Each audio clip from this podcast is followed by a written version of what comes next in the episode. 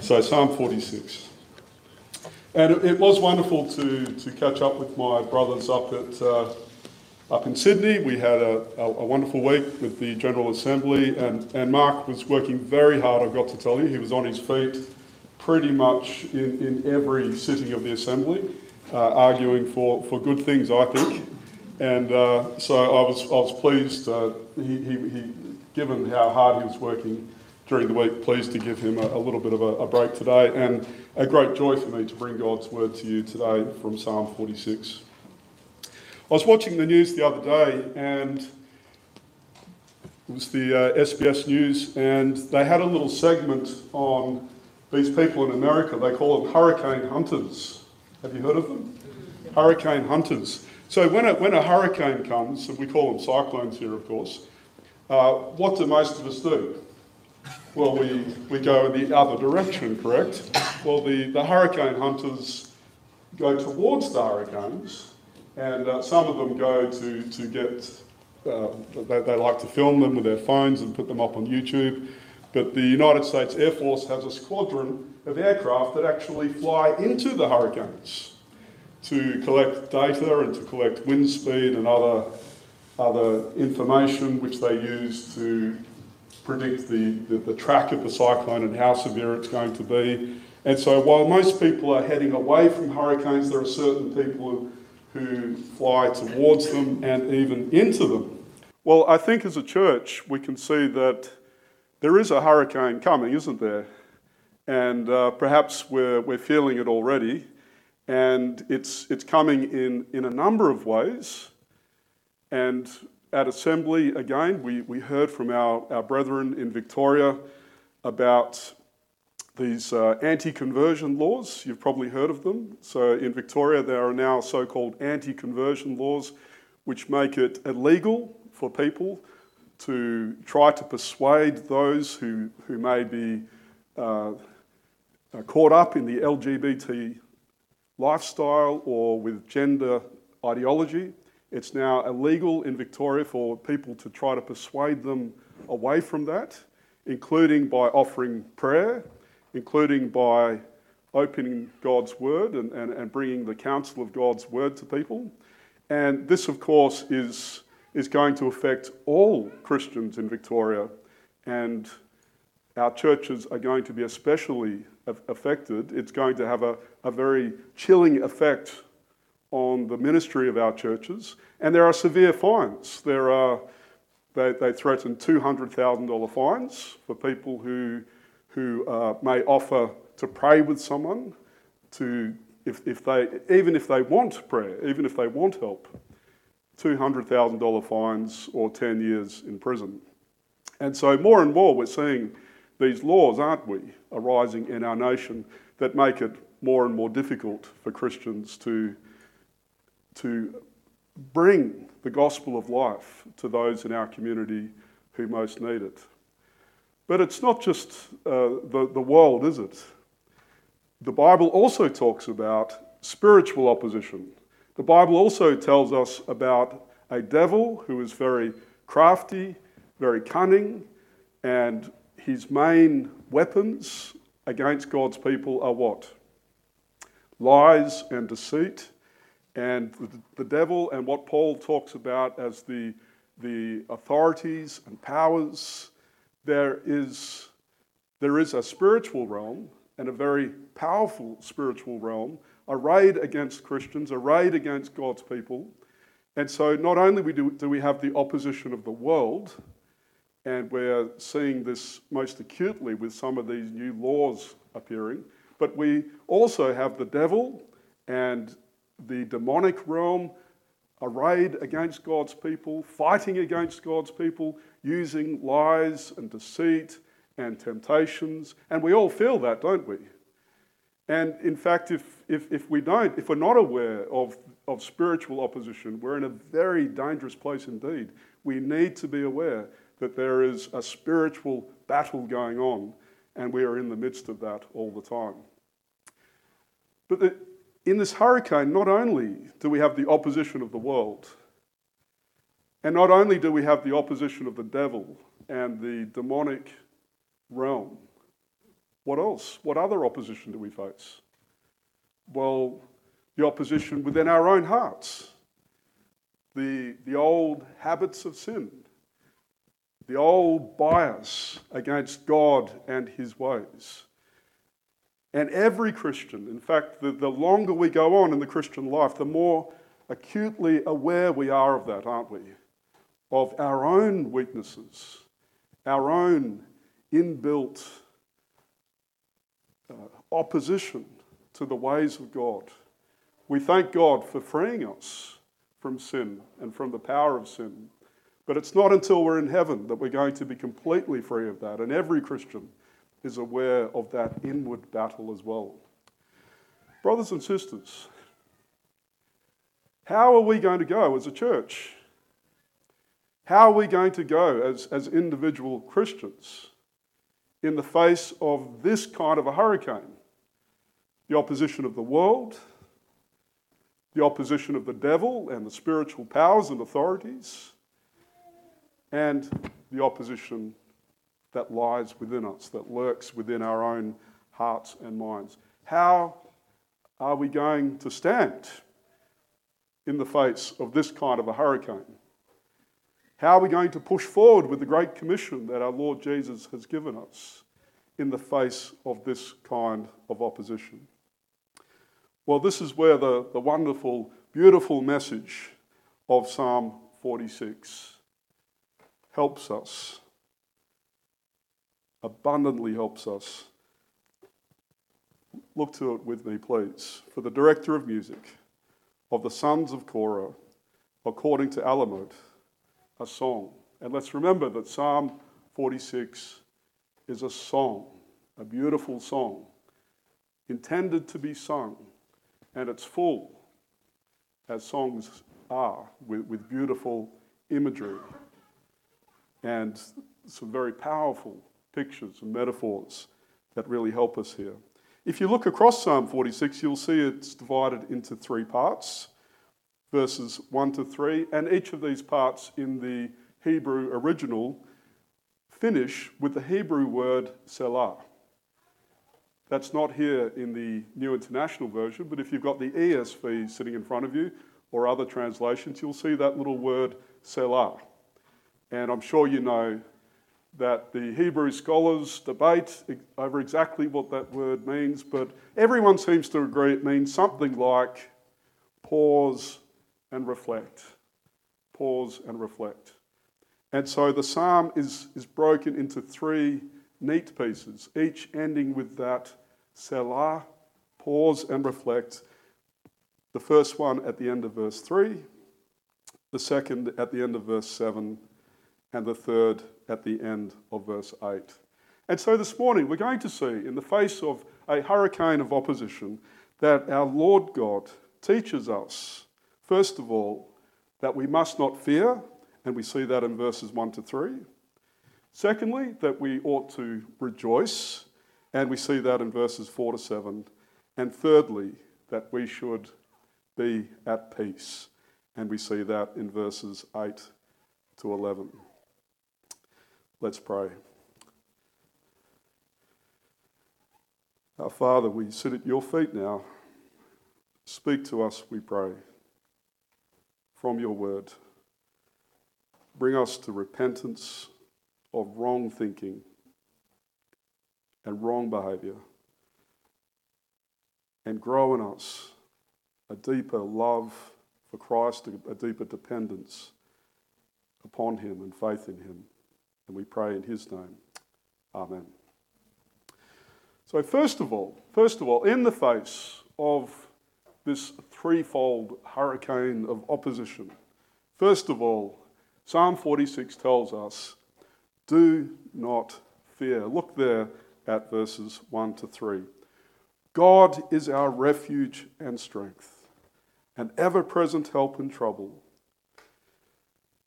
Brothers and sisters, in the face of opposition, so often we turn to the wrong kinds of help, don't we? We think we're going to be okay as a church. We're part of the Presbyterian Church. We've got a wonderful heritage. We've got well-trained ministers. We've got some resources behind us. Psalm 46 says, in the face of opposition, go to God. God is our refuge and strength. And Charles Spurgeon, commenting on this psalm, says that all other refuges in the face of trouble, all other refuges are refuges of lies. All other strength is weakness. In the face of troubles and trials, we turn to God as our refuge and strength, an ever-present help in times of trouble. Ever-present, meaning that God is very near to us. In fact, he is closer to us than the troubles themselves. God is to be our refuge and strength. He is near to us. He is Emmanuel, God with us. Therefore, and hear how this psalm is reasoning with us. It's reasoning with us, isn't it? If God is your refuge, if he is closer to you than the troubles themselves, therefore, if that's true, we will not fear. We will not fear. Though the earth give way and the mountains fall into the heart of the sea, though its waters roar and foam, and the mountains quake with their surging. Now, what is being pictured here with this idea of the earth giving way and the mountains falling into the heart of the sea? What's being pictured there? It's that breakdown, isn't it, between the waters and dry land. On the third day, God separated the waters from dry land. He gave a firm and solid ground for humanity to stand upon, and the vegetation and all the other air-breathing animals. And the biggest calamity, the greatest calamity that humanity can face is when that barrier between earth and sea collapses and there's no more solid and dry ground to stand upon. So what Psalm 46 is asking us to imagine is the worst possible catastrophe that humanity can face.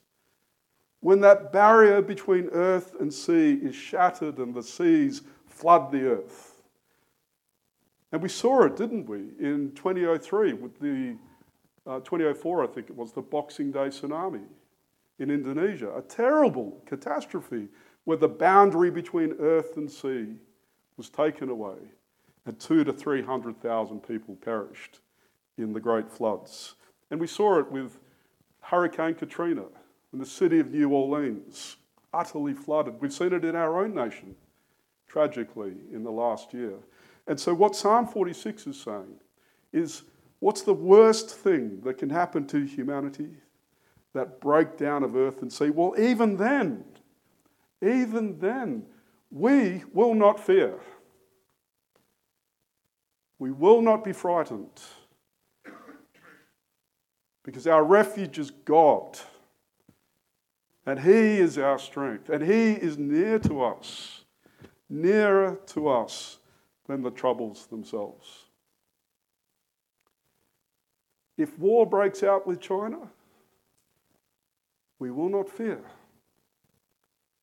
If there's another great pandemic that sweeps across our earth, we will not fear.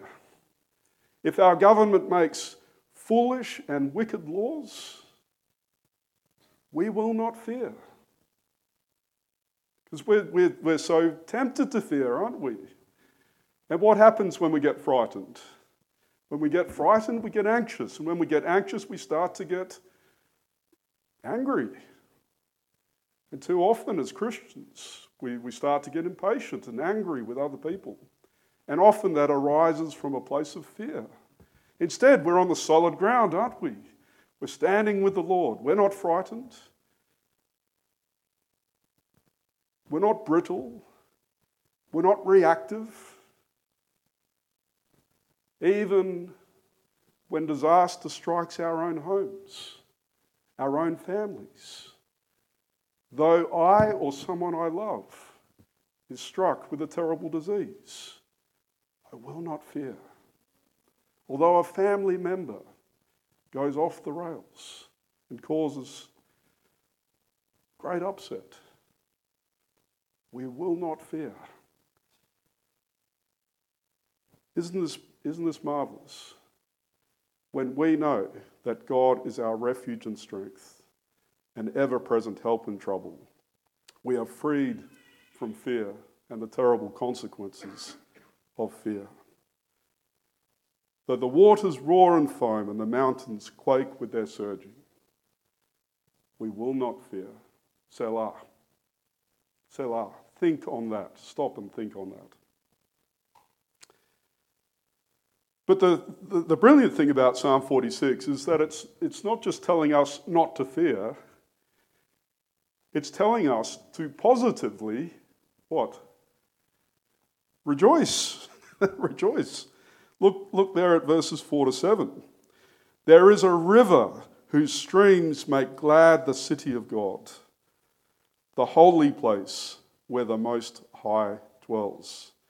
Now, the city of God, Jerusalem, is a picture of God's people. It's a picture of the church, isn't it?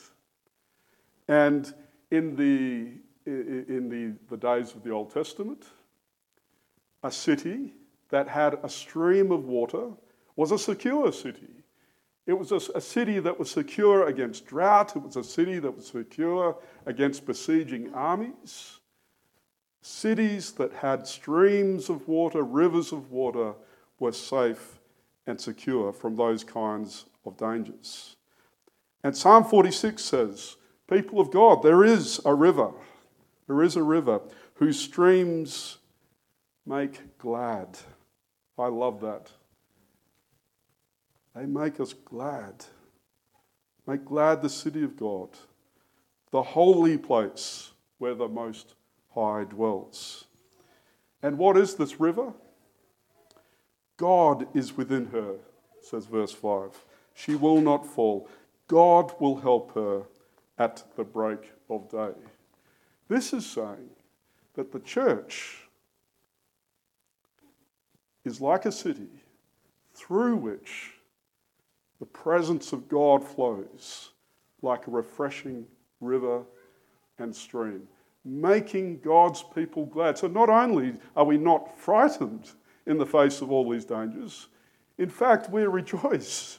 We're happy because God is present with us. Nations are in uproar, kingdoms fall, but God lifts his voice. The earth melts. The Lord Almighty is with us. The God of Jacob is our fortress. I was wondering if anyone listens to John Anderson's Conversations. It's quite a well-known podcast. John Anderson, the former Deputy Prime Minister, he puts out pretty much a weekly podcast where he interviews various gifted and knowledgeable people across the world. And he pretty much asks the same kind of questions to everybody, and the interview almost always goes in the same kind of direction. But I still enjoy his interviews, and one of the ones I particularly enjoyed was just a couple of weeks ago with Dr. Andrew Browning. Not sure if anyone heard John Anderson's interview with Dr. Andrew Browning, who was a medical doctor and a missionary in Africa who works in some of the very harshest and most dangerous places in Africa. Malawi, Sierra Leone, Chad, Congo, Tanzania, and other places. And so here is this medical doctor who brings life-saving care, particularly to women who have been injured through problematic pregnancies, and he has helped to restore the life of thousands of women. And John Anderson said to him, "How do you do it? How do you keep going? You could be in the leafy suburbs of Melbourne, enjoying Eggs Benedict, on a Saturday morning and your cafe latte. And there you are out in Africa. There's, he doesn't have nice air-conditioned hospitals. And he's living in a harsh and hot and dangerous place. How do you do it?" said John Anderson. And this is what Dr. Browning said. He said, we're told to love.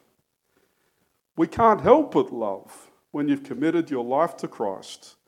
And this is the bit that got me. And know his forgiveness and his refreshing spirit. I love that. I keep going. I keep serving the Lord in these harsh places. And we're always under the threat of armed men who want to harm us. And we don't have lovely cafes to go to on a Saturday morning. I keep going because the Lord refreshes me. His refreshing spirit keeps me going. And isn't that what Psalm 46 is saying? Not only are we not frightened in the face of the hurricane of opposition, we're happy. And why are we happy? Because there's that stream of living water flowing through the church, and I can see it in my mind's eye, flowing through this church, this body of people, and through the hearts of each of you. What did our Lord Jesus say in John chapter 7, verse 37? On the last day of the feast, he stood up and cried out with a loud voice, "Let anyone who is thirsty..." Now that catches my attention. Who's thirsty? I'm thirsty. I'm thirsty for real peace, happiness, joy. I'm thirsty. And he says, "Let anyone who is thirsty come to me and drink." Come to Christ and drink. "Whoever believes in me," he said, as the scriptures said, rivers, not just a river, but rivers of living water will flow from them, flow up in them and through them. And John comments, by this he was talking about what? The Spirit, who his people were to later receive. If you are a Christian, if you have repented of your sin and you believe in Jesus Christ and you've taken your stand on him, then his Spirit is within you, that river of living water. So let's not just not fear, but let's rejoice. And didn't Jesus say that if you are insulted, persecuted, and people say false things about you, what did he say? You are blessed, he said.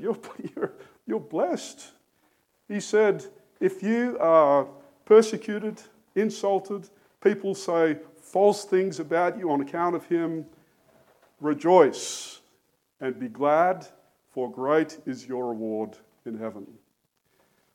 So may the world never see Christians buckling at the knees and becoming brittle and impatient and angry and cross when the world persecutes us, insults us, says false things about us. We respond with joy. Let the world see that joy. What a powerful witness that is when the joy of Christ wells up and flows up through us. Psalm 46 says one more thing to say to us in the face of this hurricane. Let's look at verses 8 to 11. We've seen that we should not fear. We've seen that we should rejoice. And finally, it teaches us to be at peace. Come and see what the Lord has done. And here, the sons of Korah who wrote this psalm, we can picture them, can't we? They're saying, come on, come and see what the Lord has done. But the things they want us to see are very severe things. The desolations he has brought upon the earth. And what's that making us think of? Come and see the flood, where God flooded the earth and destroyed all of humanity, save for Noah and his family. Come and see the plagues on Egypt, where God destroyed the nation of Egypt, which had enslaved the people of God. Come and see the terrible destruction of Jerusalem and the exile of God's people to Babylon. Come and see the desolations that God has brought on the earth. Now, why are we being called to review these catastrophes and desolations? Verse 9 tells us, He makes wars cease to the ends of the earth. He breaks the bow and shatters the spear. He burns the shields with fire. Now, what's going on here? What's being said here? What Psalm 46 is reminding us of is that although the world might stand up and array itself against God and shake its fist against God, God easily destroys his enemies. Easily. He floods the earth. He destroys Egypt with ease, just with a word. And his own rebellious people in Jerusalem, he easily destroyed the city and exiled the people. We might picture people standing up to God with their swords and their spears and their shields and their chariots. And God says just a word, and it is all brought to nothing. I think of the mighty Russian army. On the 23rd of February last year, with its thousands of tanks, its tens of thousands of troops, and within weeks, it became like a junkyard, didn't it? Like a junkyard of destroyed tanks and graveyards of dead people. And we see even a mighty earthly army, we see how easily it can be destroyed. How much more easily does God defeat his enemies and those who stand against him? And so what Psalm 46 is doing here, it's saying, as we face this hurricane of opposition and a world that hates God, and the devil and the demonic realm and our own sin lurking within, remember how easily God defeats his enemies. Therefore, verse 10, and this is perhaps arguably the climax of the psalm, therefore God says, be still. Still, and know that I am God. And be still could also be translated, stop fighting. Stop fighting and know that I am God. I will be exalted among the nations. I will be exalted in the earth. Doesn't that give you a thrill? Because isn't that the main thing we're concerned about? If we're Christians, isn't that the thing that's really burning within our hearts? Not us and our well-being and our welfare, but the glory of God and the name of God, the reputation of Christ. That's what really should concern us. And God says, be still. Don't worry. Stop fighting. And this isn't this addressed to two audiences? Don't you think it is? I think this is addressed first to those who stand against God. Stop fighting me. Why are you fighting me? You cannot win. At the end of time, I will stand exalted. My name will be honoured. Every knee will bow. Every tongue will confess that Jesus Christ is Lord. And so God says to his enemies, stop fighting me.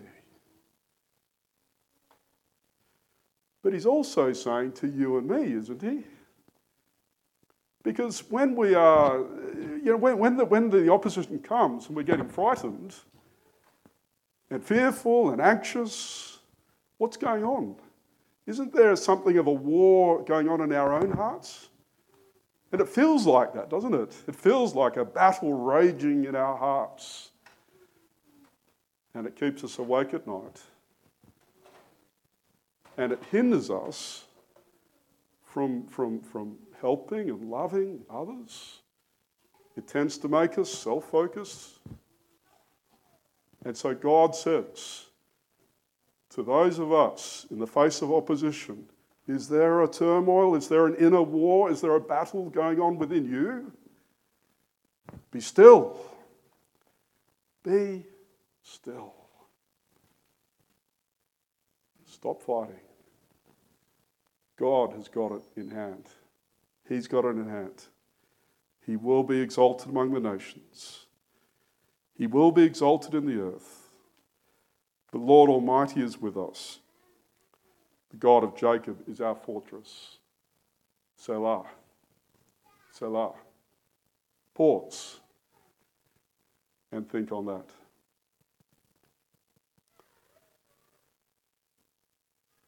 I'll finish with one point, and it is, if you'll allow me to address the young people in particular, it's so important that you get this in your bones now. Now, it's so important to be prepared before the battle comes. There's a sense in which, humanly speaking, there's a sense in which if you haven't learned these lessons, when the conflict comes, and it is already here, but I can assure you it's only going to get more severe. That's why I'm addressing our young people, because if my generation, if we think we're having some struggles here, I think we can multiply that by 5 or 10 for our young people as you enter into adulthood, into the workplace, and so on. And then it's going to be too late. When the hurricane comes, you'll be knocked over. Now is the time to get these lessons into your mind, and from the mind into the heart, so that when the hurricane comes, you're ready. You are spiritually ready. You know you've got nothing to fear.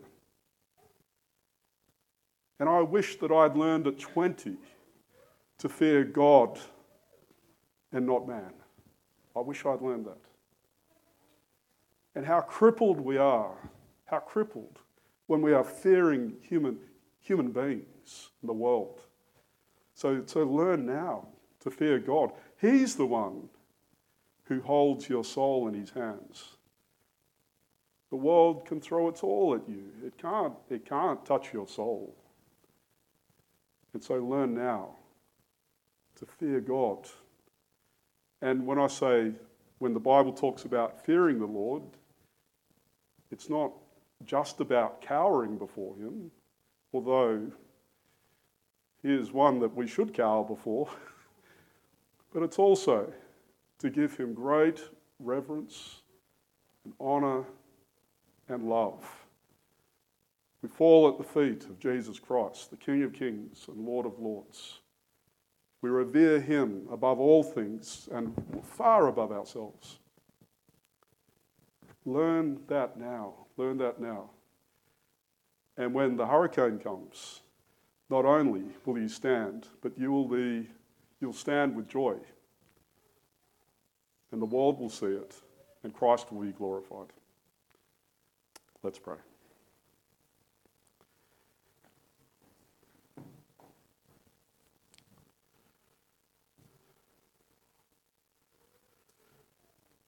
Yes, Lord Jesus, we thank you. Thank you that you are Emmanuel, God with us, that you are our rock. We stand upon you as our sure and safe place. You gave your lifeblood that our sins could be forgiven. He rose from the grave so that we could have everlasting life in you. And we pray, help us, Lord Jesus, to face the trials and dangers of this world with the kind of joyful peace and certainty that we read here in Psalm 46. And we pray, please prepare our children and our young people for whatever trials are to come. For your glory. Amen.